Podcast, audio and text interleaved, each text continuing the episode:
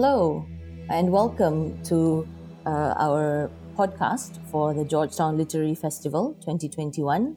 My name is Adriana Nordin Manan from Kuala Lumpur, Malaysia, and today I am the moderator for what promises to be a fascinating and riveting conversation um, called The Page is Not Your Colony Conversations on Decolonization in Literature. And today I am honored to be in the presence of our panelists. First is uh, Juvita Tatan Wan, the co founder and business lead for Tuyang Initiative in Sarawak, Malaysia. And next we have Nazri Bahrawi, a scholar of comparative literature, a writer and translator from Singapore. And then we have Mukoma wa Ngugi, scholar of literature, novelist, and poet from Kenya and the United States of America. Welcome, everyone. Uh, thank you. Thank you. Uh, I think to start, I'd just like to um, maybe pose a question uh, to all of you. Uh, when we think about decolonizing and decolonization, I know it's a very, very big and grand term that almost means uh, it, it can mean many things, right? And depending on who you ask. So I would just like some insight from your own experiences of your work um, uh, and, and areas of inquiry. Uh, let's put it that way. Uh, how does what does decolonizing mean to you, and how does it appear? What does it look like uh, in the work that you do? Nazri. Uh, okay, thanks, Adriana, and I'm very happy to be here and very happy to share the platform with both my fellow panelists as well. So for me, uh, I I'm I'm an academic uh, and I study uh, comparative. I was trained in comparative literature, looking at Malay literature. Uh, so I've been following uh, ideas on decoloniality for some time. Uh, and for me, there is a difference between decolonization and decoloniality where where decolonization means to me I take it to mean uh, the material kind of uh, responses to colonization uh, such as uh, you know the re- the returning of land maybe to indigenous folks stuff like that right? Decoloniality I, I take it to be a bit more abstract. And in my work what i do is i, I think about the structures in place in my in my place of residence. So I live in Singapore, where the Malays are a minority, which is very different from Malaysia, although we just across the border where the Malays are the majority. And uh, but the similar thing between Malaysia and Singapore is that we were colonized by the British. Uh, and I, I, believe so too in uh, in Kenya. I'm not so sure, but uh, I, I, would love to listen from uh, and learn from Koma later. But certainly, what I when I think about the figure that uh, is thought to be the colonial, you know, master that Singapore kind of uh, really celebrates. His name is uh, Stamford Raffles. And when I think about Raffles, I think about the the kind of uh, celeb- uh, the kind of reception he has uh, locally, and he has uh, uh, unfortunately in Singapore colonial colonization is more celebrated than than uh, rather than shunned, right? And so I've spoken to someone uh, two years ago when Singapore commemorated its bicentennial kind of campaign since the founding of modern Singapore, tracing it all the way back to when Raffles landed in, in the island. Uh, and I, I, and I think uh, that person told me that in Singapore, uh, colonization is 60% good and 40% bad. Whereas I, I, yeah, yeah, it's really strange. And someone like me, actually, uh, I, I disagree with that. Certainly, I, I think that it's certainly a lot uh, it, I think it should be reversed. And in fact, the, the kind of ratio uh, balance should be a lot more, you know, a lot starker.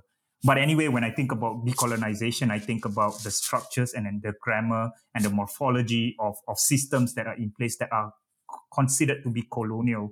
Uh, and some of that uh, are, are shown to be in, you know, in education, in laws, and stuff like that. So when I when I what I try to do in my work uh, with regards to decolonization, and I'll end it soon, is that uh, it, taking inspiration from the Rhodes Must Fall movement that started in South Africa, uh, I my my ideal situation would not be a Raffles must fall, but a Pfeffels must roll kind of movement, which uh, which suggests a kind of change in the morphology, in the structure. So I'm interested interested in the abstract concepts of how we can decolonize our minds. uh, which I think is a uh, is is actually uh, something that uh, uh, uh Ngugi has uh, kind of uh, started and suggested a long time ago, and I think that that still holds value in a place like Singapore. So I, I think I'll stop there and, and hear from the rest. Thank you, Nazri. How about Juvita?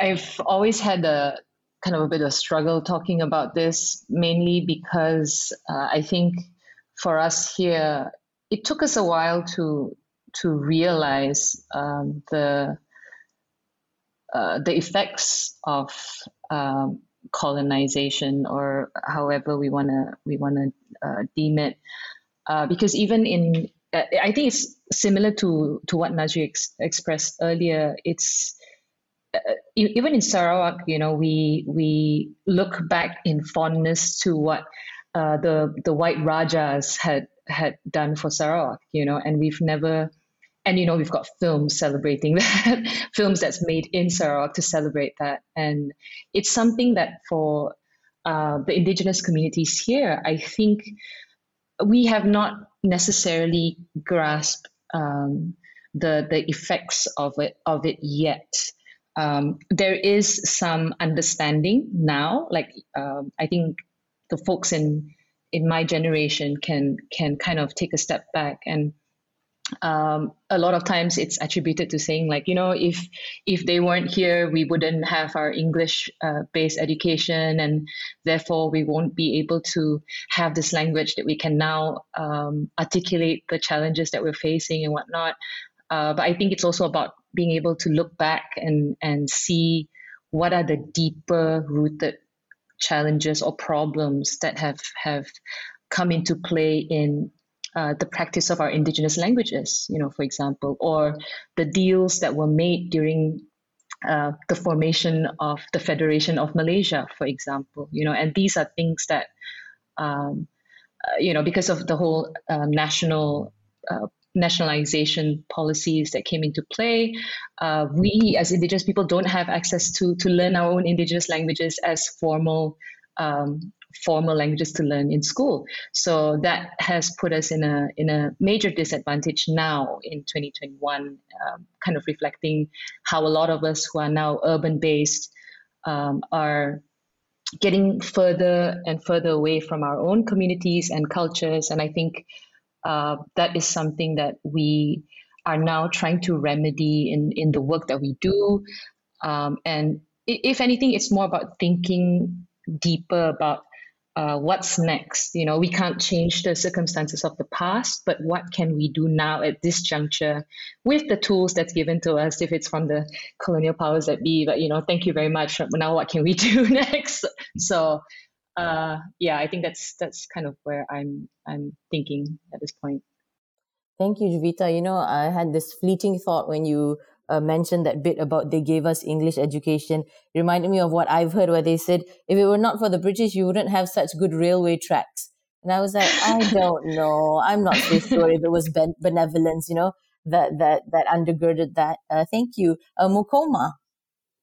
Yeah, sure. Yeah, um, yeah. So, so a lot of what yeah, a lot of what, of what you guys have spoken about resonates with me, obviously, right? Um, you know, because Kenya was a British colony, right? And uh, and we have the same language questions, right? You know, should we be writing in English or African languages and so on and so forth?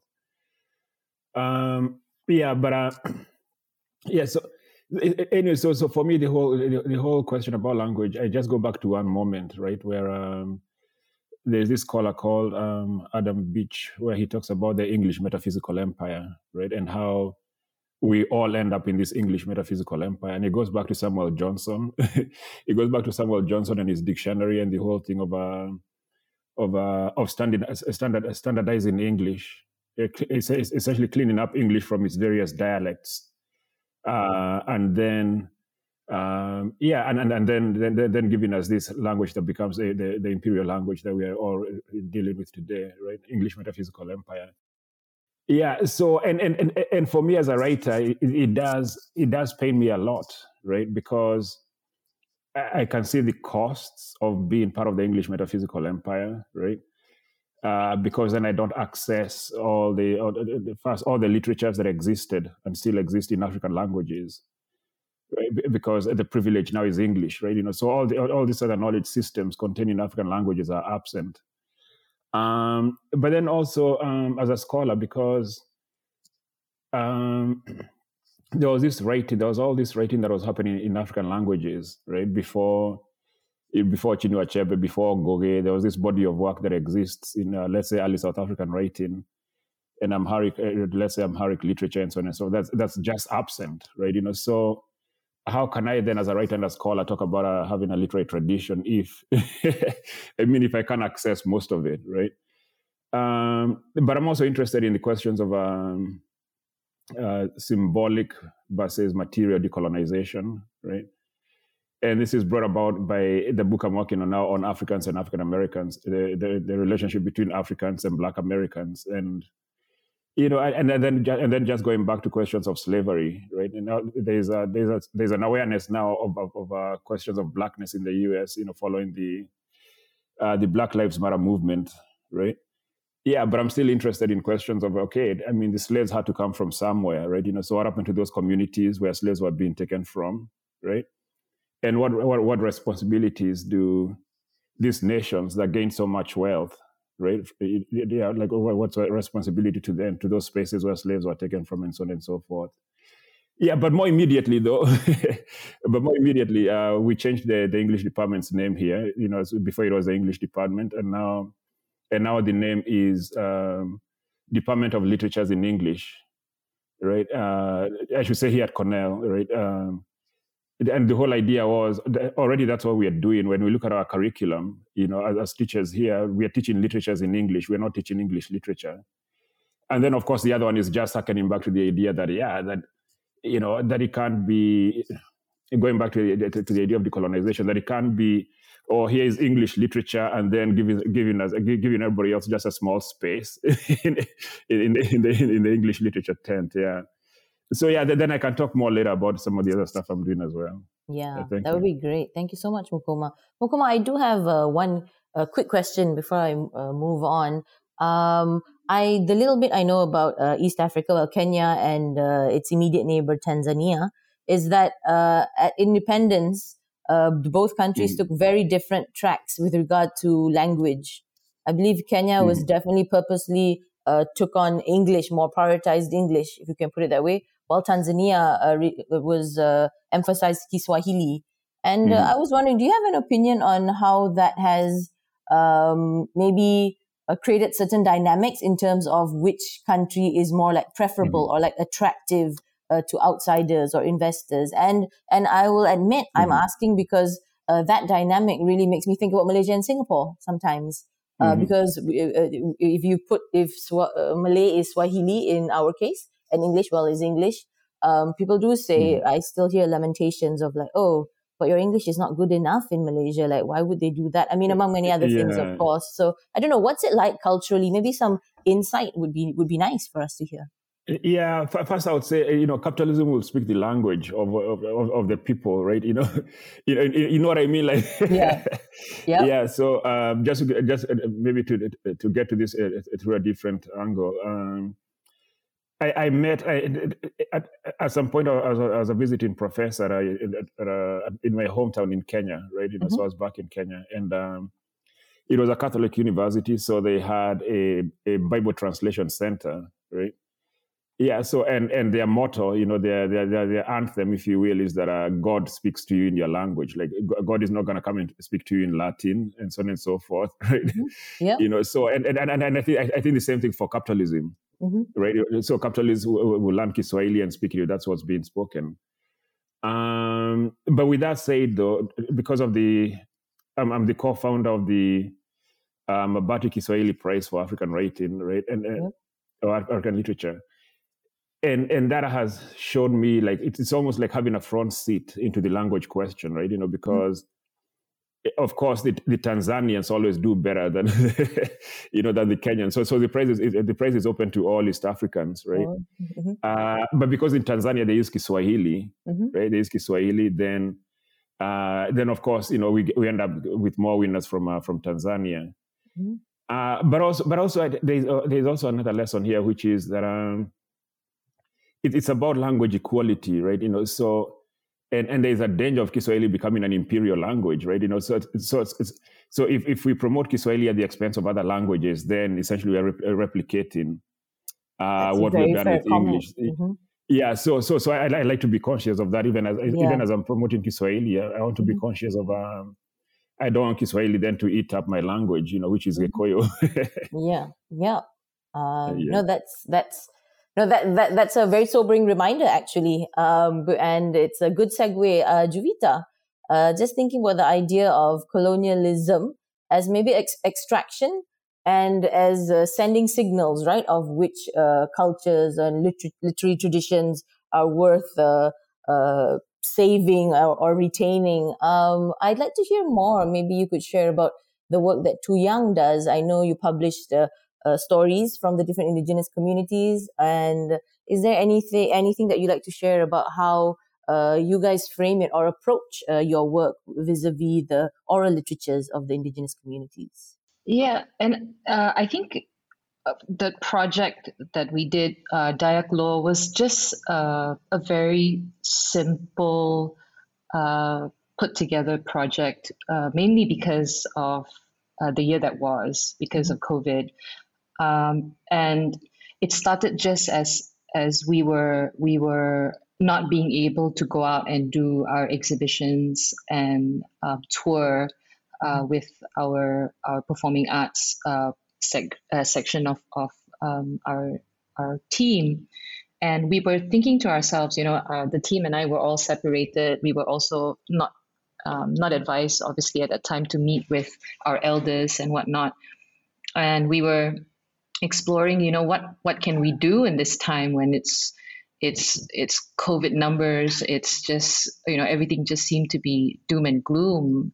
Um, and we we started talking amongst ourselves and and said that you know what um, perhaps let's try talking about uh, let's let's let's use this time to maybe share some stories that we've heard from our our grandparents you know um, because our team's made up of um, young people from mm-hmm. from different uh, different uh, indigenous groups, yeah. and we had uh, some stories that are similar, some stories that are different, and that was a great time for us to kind of uh, reflect on those stories and look at commonalities as well as differences, and um, we started sharing them as as uh, little blog pieces on our website, and um, there were then questions like, "Hey, you know, you you guys should really consider putting this as a book." And and that was that was never really something we we thoroughly thought about mainly because of the way the stories have always been transmitted it's always been um, part we're, we're a huge uh, oral tradition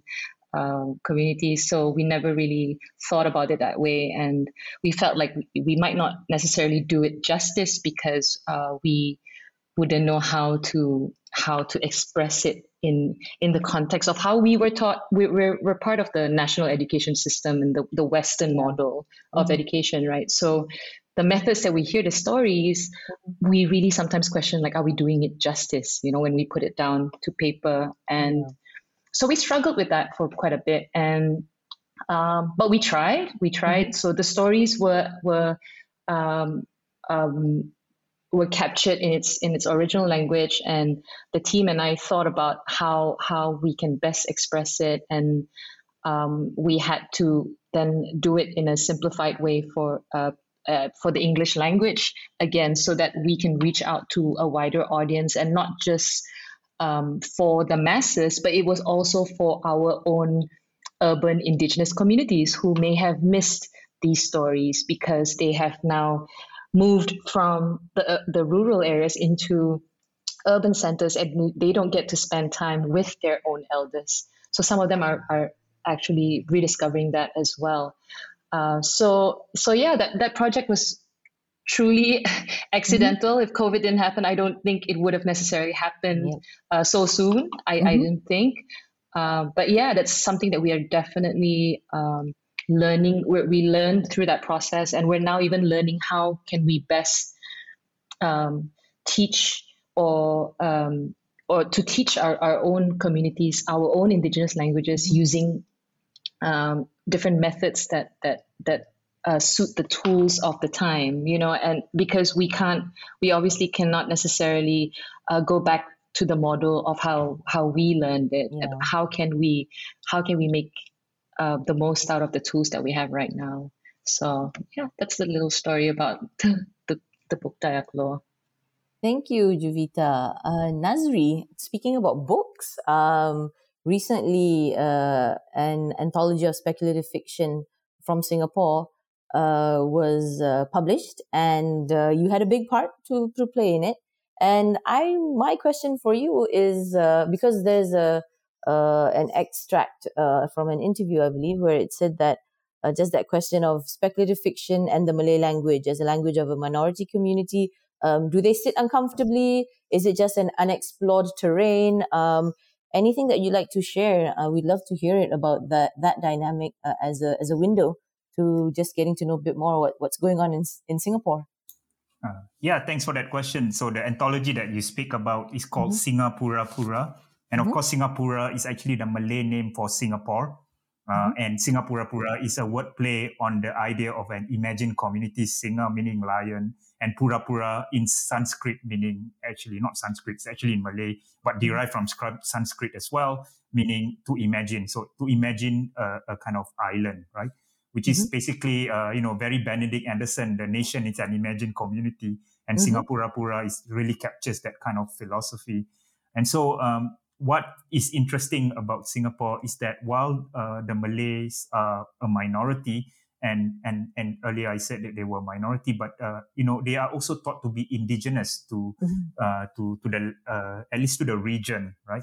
And this is very different from Malaysia because Malaysia still has pockets of indigenous community that are mm-hmm. very uh, that are you know that are quite strongly uh, you know, like as as uh, Ju, uh, Juvita said earlier, that are quite uh, you know strongly in their community. Whereas in Singapore, we do not have that indigenous community as much. We have the Orang Laut, and we have a small group of Orang Laut, meaning the sea people, basically, that mm-hmm. are kind of uh, you know they are part of the Malay race, but not quite, you know, and stuff like that. Mm-hmm. So uh, so there's been a lot of dynamics between minority, majority, as well as indigeneity, and, and so the Malays are right at the heart of it. Uh, and so this is the interesting part. So w- one of one part of that expression is the national language. Singapore's mm-hmm. national language is Malay, right? But its uh, primary mode of uh, ed- ed- the language of education is English.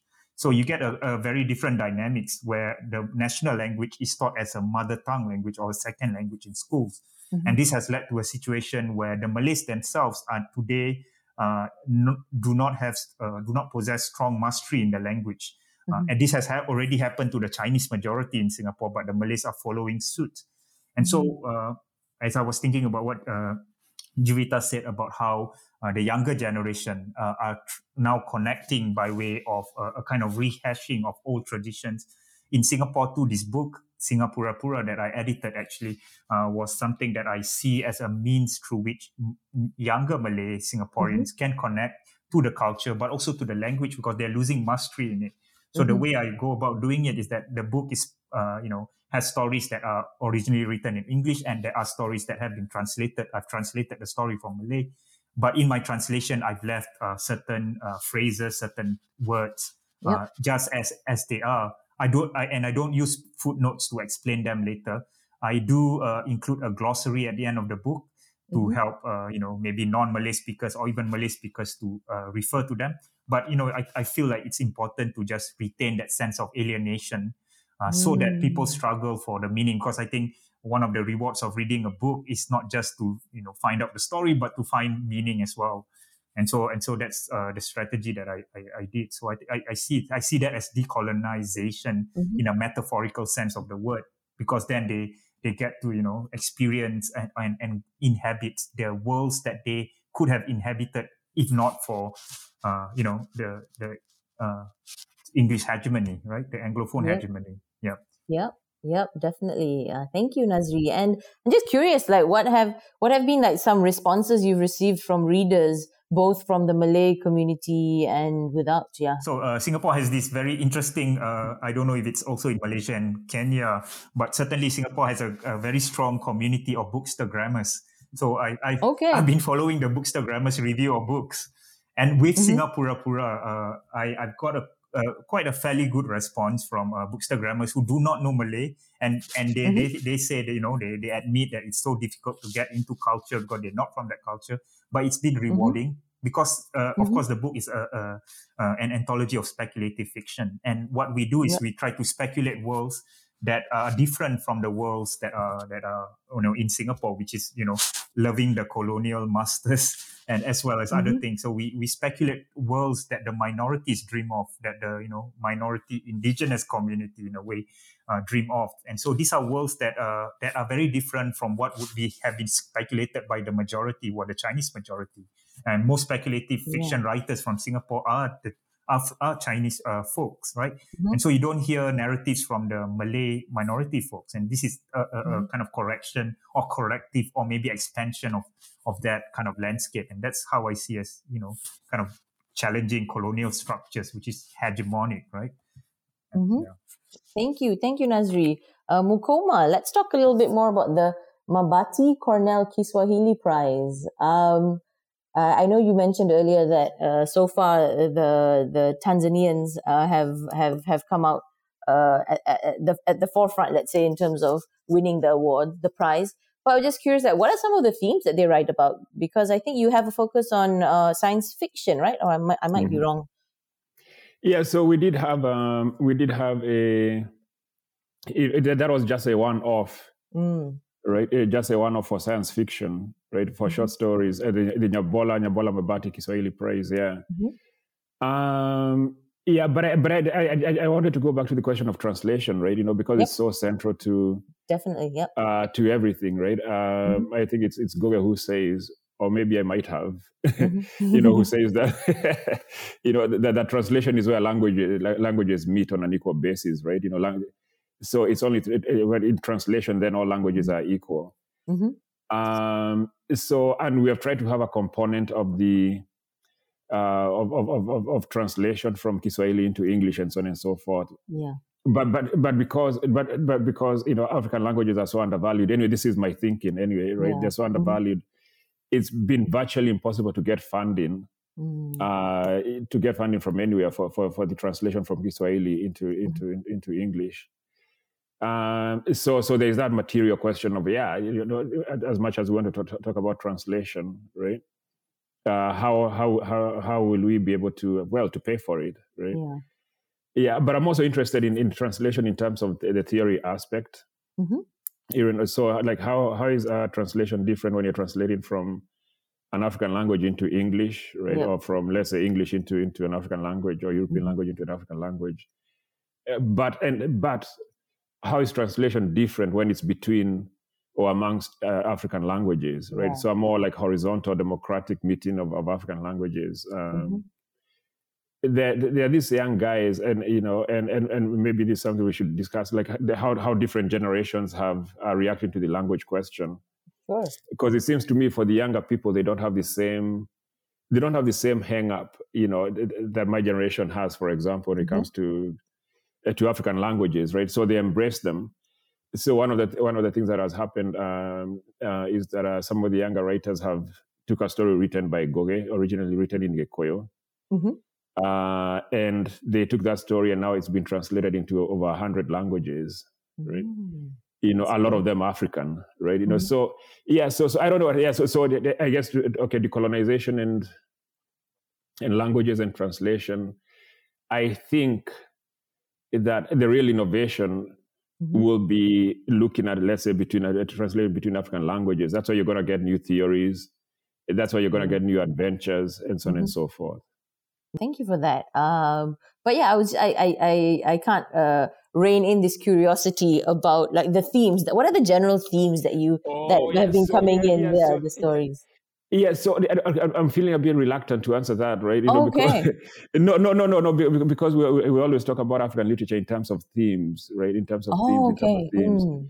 And but, that's um, that's insightful in itself. So yes, thank you yeah, for that. Yeah, no, mm. but uh, yeah, but but there will be the usual. On, on the other hand, though, to be fair yeah. to you, there will be the usual themes. Mm-hmm. no, I, I wasn't making any assumptions. Uh, yeah, no, yeah. So yeah, so, yeah, so I, I, I don't know, like urban tales, uh, mm. of, of, mm. course, questions around love, mm-hmm. uh, questions around corruption, uh, and so on and so forth. Yeah. Mm-hmm. So so yeah. Yep. Um, yeah. So I, I, I, I, would say, and maybe this this is a fascinating thing, which is when mm-hmm. you read. Um, okay. So so there are ways in which writing in African languages that mm-hmm. that literature is not seen as part of the literary tradition. Mm right? Uh, in, in the same way I mentioned early South African writing is not read as part of our African literature, right? Because everything begins with Chinua Achebe or Ngugi. Okay. But it's interesting mm. though when you read them as part of uh, as part of as part of the literary tradition, and then you just yeah. realize that it's you know it's just an organic part of. Uh, yeah. Of a literary tradition, and it's our losses, right? It's our loss, you know, mm. especially for us as writers and scholars, not to look mm-hmm. into that. Yeah, um, but Mukoma, no, I thought I thought that was very interesting when you said, and, and it hadn't occurred to me. So so mm. so so I think this is great where you did say that we always talk about African literature in terms of themes. Um, so I don't know. Is there are we? Is there something to be said about pushing back mm. uh, against structures that maybe the international literary hmm. publishing mm. industry has imposed on us? This whole idea of you must have themes and uh, yeah, like if yeah. you're if you're not from you know, mm. North America, Europe. Um, yeah. Is there yeah, no, that, that drives you? but but but but also you know to be fair, I mean we're the ones also who have um you know like when you look at let's say East African publishing, right? Mm-hmm. We took this framework from uh, British uh, colonial publishing, where it was all about educational books, and I don't know if it's the same thing with in, in, in Malaysia. Mm-hmm. Yeah, but but we took this model, right? And so all the books now have to be uh, you know, like and, uh, have, to go to the to the schools to be read and so on and so forth. So we took yeah. this model, mm-hmm. uh, meaning that uh, we haven't been growing independent uh, independent publishing, right? Mm-hmm. You know, mm-hmm. so mm-hmm. and and that's to our detriment as well. They then also inherited the, the, the idea of what what, what are aesthetics, right? You know, so mm-hmm we hold the same aesthetic, you know, aesthetical standards, you know, the, mm-hmm. yeah. you know, of the, this is how we end up with minor and major literatures and so on and so yep. forth. Yeah. Mm. Uh, thank you, thank you, Mukoma. Um, Juvita, I was I was very interested in what you said earlier because I definitely got the impression that uh, a, a question of gaze came to mind, where it seems that your ideal, or I don't know, yeah, like a, a, an audience that uh, you prioritize is uh, the younger generations uh, of indigenous peoples in Sarawak uh, them itself, right? So they can learn because I know there's been generational changes of, of migration out of uh, the the longhouses, for example, and what that means in terms of uh, maybe cleaving a little bit or fraying a little bit the connections to home cultures. Um, so I was just wondering, um, what is the thought of um, having those works uh, translated into, let's say, Malay, and then like making sure uh, more Malaysians get to read it, uh, get to read the stories. Like, is that something that necessarily drives you guys um, in your work, or it's not even that? Like, that's not even hitting the right note for me uh, to ask that question. Well, I think the the reason behind why we wanted to do it uh, was two prong. So mm-hmm. the first one is definitely to to reach out to um, our own um, the younger generation mm-hmm. who are already in this in this uh, who who grew up in that the national education system and yeah. already were disconnected from mm-hmm. from um, their own uh, stories, their own communities. Yeah. So this is a soft, uh, like a an easier way mm-hmm. for them to access those stories. Uh, uh, even if they don't go back to the longhouse uh, anymore mm. or you know uh, but there is some connection that they can still build uh, with the understanding and and um, uh, the language that they now use you know in, yeah. in urban centers right mm-hmm. so that's that part and then the second the second prong was more about um, showcasing to uh, it's kind of introducing to the wider community about our stories in uh, in in a way that I think across cultures we all have a form. We all started in folklores. We all started mm-hmm. with with um, moral sto- uh, moral stories, and mm-hmm. I think uh, bringing that back is also kind of reminding everybody that as our our indigenous communities, especially in, in East Malaysia on the Borneo Island, um, has uh, is not as mainstream or mm-hmm. known mm-hmm. in wider Malaysia. I think mm-hmm. this is one of those simpler ways to to tell to remind everyone, mm-hmm. including um, how we were taught.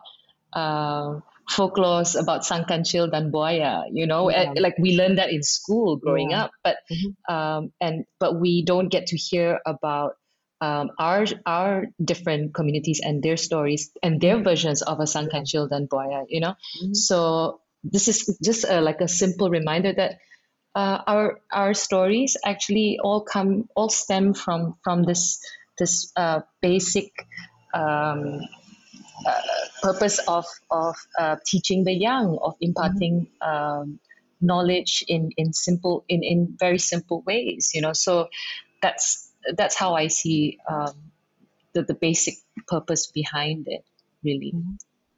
Thank you, thank you. And uh, just I was curious because I know you, you've spoken before of how uh, you're from Sarawak, but you did spend quite a bit of time in Peninsular Malaysia. And I'd just like to hear just maybe a little bit about just that sense, if there was any sense of like, wow, uh, what is being taught as Malaysian is perhaps not as comprehensive as, as I would like, uh, given uh, given my background, uh, for example. Like, were there any any any moments of that or any reflections maybe you'd like to share?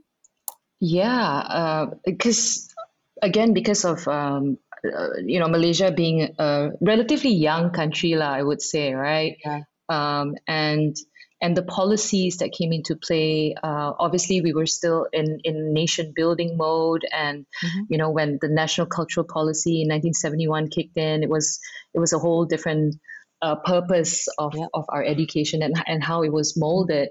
And I think a lot of it uh, was centered around uh, around uh, West Malaysia that that there isn't much um, inclusion mm-hmm. of East Malaysian history yeah. and and its people. You know, mm-hmm. I think in the whole history books, I remember in, in primary school, secondary school, um, there was literally, I think, like one chapter about mm-hmm. Sabah and Sarawak and its mm-hmm. people, and it's not reflective of of um, the, the, the diversity of our island alone. Yep. What mm-hmm. more the wider Malaysia? So uh, that in itself put us in a put us East Malaysians in a in a in a place where we're like, wow, we really know Malaysia through the Peninsula Malaysia lens, but mm-hmm. people in Peninsula Malaysia don't know much about yeah. us in East Malaysia, and that's mm-hmm. why there's often this feeling of a of a divide yeah. Uh, you know, where we can go to uh, Peninsular Malaysia and blend in, but mm-hmm. folks from Peninsula Malaysia often thinks of East Malaysia as this place in some mm-hmm. some dreamlike space, and you know, mm-hmm. people are always in loincloths and mm-hmm. uh, flowing through the rivers. You know, it yeah. it always comes across that way. Uh, so yeah, I think that's that's happening. Uh, that happened, and I think we we we're definitely seeing a shift. Yep. Um, but I, I, I honestly think that there is a lot more room to to uh, that needs to be uh, given to to East Malaysia to to uh, share the challenges that we faced over mm-hmm. uh, what is it now like 58 years yeah. Uh, as as uh, from independence as Sarawak mm-hmm. and and uh, it's it's something that we really need to relook as as a country. I think. Um, I completely agree. Me, um, Kuala Lumpur born and raised, uh, I definitely feel that as well. And I think, um, other than catching myself, like my own ignorance, for example, in my case, um, it's just like a real deep curiosity of like, wow, the things that I was taught before, uh, you know, in history class, uh, perhaps was, I mean, was not, it's been proven as, uh, uh, expansive, as inclusive uh, as it could be.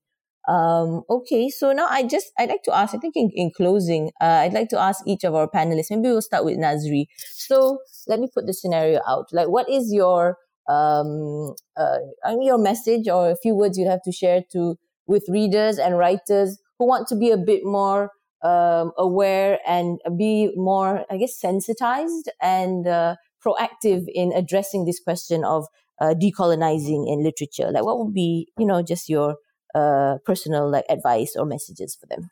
Yeah, thanks, thanks for that. Um, I, I, it would be remiss of me not to mention that uh, the panelists that we've assembled today signifies, I feel, like a return to the Bandung Conference of 1955, mm-hmm. a kind of Afro-Asian affinity. I felt that there was a kind of uh, you know kindred spirit at a moment in time that was very euphoric, and then suddenly it stopped for a long time and and I, I wish that we go back to that kind of euphoria a little bit you know so yeah. my advice if anything right is to just read widely and to connect to traditions just now mukoma talked about aesthetics and how our aesthetics come from you know uh, literary centers usually in the global yep. north right mm-hmm. and I, I feel like i don't know about the term global south i have my reservation about it mm-hmm. but certainly a kind of afro-asian kind of solidarity affinity maybe looking across looking at you know traditions such as just now Juvita mentioned folklore, you know, uh, how how we define beauty and how we were, of course, you know,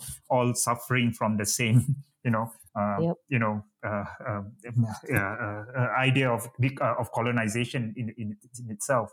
But for me, I'm really interested in the pre-colonial and the pre-modern, mm-hmm. and and how that connects and how you know that can lead into the modern, the present. And I, I yeah. really for me personally, I read quite widely. So I read a mm-hmm. lot of uh, Arabic literature actually in translation. Mm-hmm. I'm still learning mm-hmm. Arabic. Okay. But but I do want to. I think because of that, my sense of aesthetics maybe maybe mm-hmm. slightly differs from my uh, peers who are in you know English department. So I see myself yeah. more in a department of literatures in English or even mm-hmm. Asian literature. And I hope mm-hmm. maybe in the future we have Department of Asian and African literatures uh, yeah. in Singapore. That would be great. You know. Uh, so, so oh. that would be my advice: read widely, and you know, uh, do not go to the you know tried and tested centers, but you know, mm. centers that are risky that you don't know about, but which you struggle for meaning. Again, you know, I'm I'm very big on that that kind of struggle. Um, great, thank you, thank you, yeah. Nazri. Uh, Mukoma, what, what what would be your few words to share? Well, yeah, first I'm, I'm in agreement uh, with, with Nazri about about the you know, going back to that spirit of the Bandung conferences, right, mm-hmm. and that sort of, um, you know, and and and, and, and global South solidarities, right? Mm-hmm. You know, mm-hmm. that, that sort of. Um, even from our conversation mm-hmm. today, we connected on so many points around language, you know, British colonialism, uh, but I think, but I think that the advantage of global South spaces is that we also it does allow us to talk about resistance, right? You know, mm-hmm. you know, and, yep. and, and, and, you know, and, and us as as as people who are re- resisting and, and our agencies. Um, yeah, so um, I, I, would I would say for me that where I think uh, we can all be most useful is in also decolonizing uh, literary theory right? Okay. Mm-hmm. You know, so which is to say that um, you know, and this is something I ask myself all the time: Why don't I use African philosophical concepts to read mm-hmm. African literature, for mm-hmm. example, right? You know, so it, and I and I grew up in post-colonial theory. I mean, that's that's my field, right? Mm-hmm. Um, but um, just to give an example, we have this concept called ituika amongst the Gikuyu, which means break. Mm-hmm. It's, a, it's a concept that, that, that, that, that gets invoked or used to get invoked when society, when things had gotten so bad, right? That the youth would, would tell the elders, hey, people, you know, things are so bad now, we have to invoke it to it, right? So it's, it's, it's the basis mm-hmm. of mm. revolution. Where okay. can we use that uh, to talk about, you know, yeah, you know, concepts of revolution in, let's say, a grain of wheat? Mm-hmm. Um, but then also an example I like to give uh, when I was growing up, um, one of my neighbors was a woman who was married to a woman, right? Okay. Because because amongst the Gikuyu, uh, mm. woman to woman woman to woman marriages were allowed. Mm. Only, of course, it was along very patriarchal line, So one woman yep. became a de facto man, right? But even mm. then, like, why can't we use a woman to woman marriages as a as a way of talking, let's say, about LGBTQ issues because mm-hmm. it's already there, right? Yeah. Um, so, but I but but but I would say I would I would say that where the real innovation and originality will be, especially for, I'm assuming we're, we're talking to younger people now. mm-hmm. Sure, yeah. yeah, we'll be, we'll be in going back to our cultures and using our cultures to, uh, to understand our societies and, and the literature we are producing and so on and so forth. And, and of course, translation. Um, I like that. I, as as a translator myself, when you ended on the translation note, it's all thumbs up from me. Uh, yeah. thank you, thank you, Mukoma. Um, Juvita, um, any any thoughts you'd like to share? Any messages to yeah to people who just like to uh, be more be, be more cognizant and proactive in addressing or thinking about decolonizing in literature?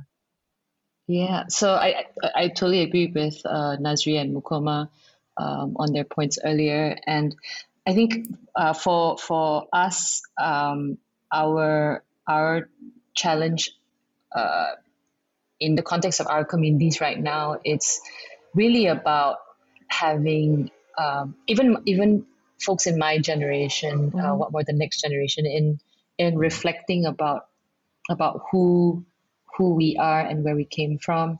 And I think it's more about um, not not being uh, blind and and comfortable in in what's going on. And because mm. because I think it's so easy, um, you know, coming from from a history where or from communities where uh, you were, uh, you know, my father was taught to leave the longhouse in order to mm-hmm. find a, a, a better life. Um, and now that we've gotten to this point, what does the better life look like for us yeah. and for our communities? You know, uh, uh, logging's happening, land grabbing is happening. You know, a lot of mm. other issues are happening, and how is that the better life? You know, and I think it's it's now important for our communities to, if we want to to um, understand who we are and where we're going, and I think it's very important for us to mm-hmm. to take a step back and and um, and look at, at mm-hmm. where where we where we've come and uh, and learn from from what has happened in the past because uh, the the the the, decolonize, uh, the decolonizing questions that we've been talking about comes down to ourselves right now. You know, it's back to us to to to decide. You know, do we want to be blind to it? Mm-hmm. Are we going to leave just just enjoy living down this path? Or do we want to take back control and and say hey you know what? My language is beautiful my culture is beautiful and mm-hmm. um, i want to be able to share that proudly. Um, mm-hmm not being shamed, uh, you know, from from uh, mm-hmm. all the literature that's already been written about us um, mm-hmm. uh, by white explorers anyway. And you know, mm-hmm. it's time for us to take that and and think about how we can contribute in writing about stories of ourselves. Mm-hmm. So I think, yeah, that's that's the way I see it. Uh, thank you, thank you, Juvita, and uh, I think we've reached uh, the end of our time today. Um, thank you, Juvita, Nazri, and Mukoma. It's been a real honor no, and a pleasure.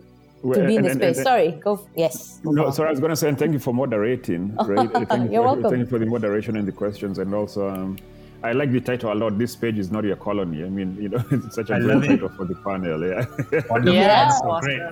Happy yeah. yeah. Thank you so much, yeah. and really, like, I hope our conversations can continue. And I'm just so heartened at the possibilities, hopefully, um, yeah, if when, when everything else maybe uh, falls uh, onto the wayside, uh, hopefully literature can can light a path and show the way. Mm. Um, thank you, thank you very much. Thank you so right, much. Bye. Nice, nice meeting you. everyone. Yeah. Bye. Bye. Thank you, Adriana. Thank you. Thank you.